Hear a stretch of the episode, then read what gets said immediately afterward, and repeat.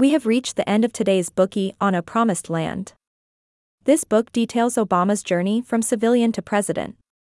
An ordinary African American from a non political family, Obama was guided by his mother's values and teachings.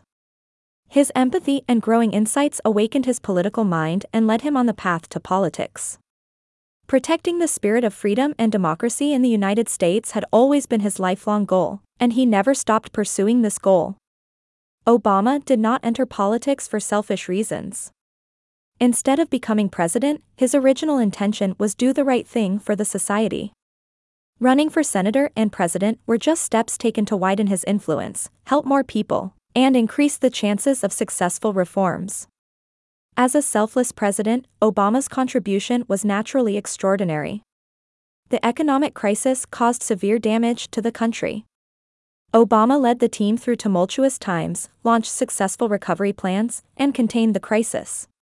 When faced with the difficult Middle East situation, the battlefields of Iraq and Afghanistan, and the increasingly rampant terrorists, he adhered to the principle of peace and would never start a war over issues that could be resolved through negotiations.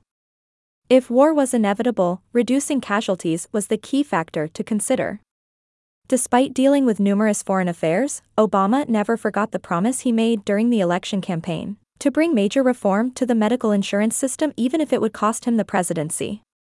To him, helping millions of people was more important than being the President of the United States.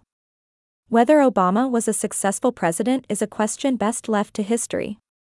Nevertheless, his courage in fulfilling his ideals has created history, and his perseverance in the face of difficulties can continue to inspire us and give us strength in tackling our own life challenges.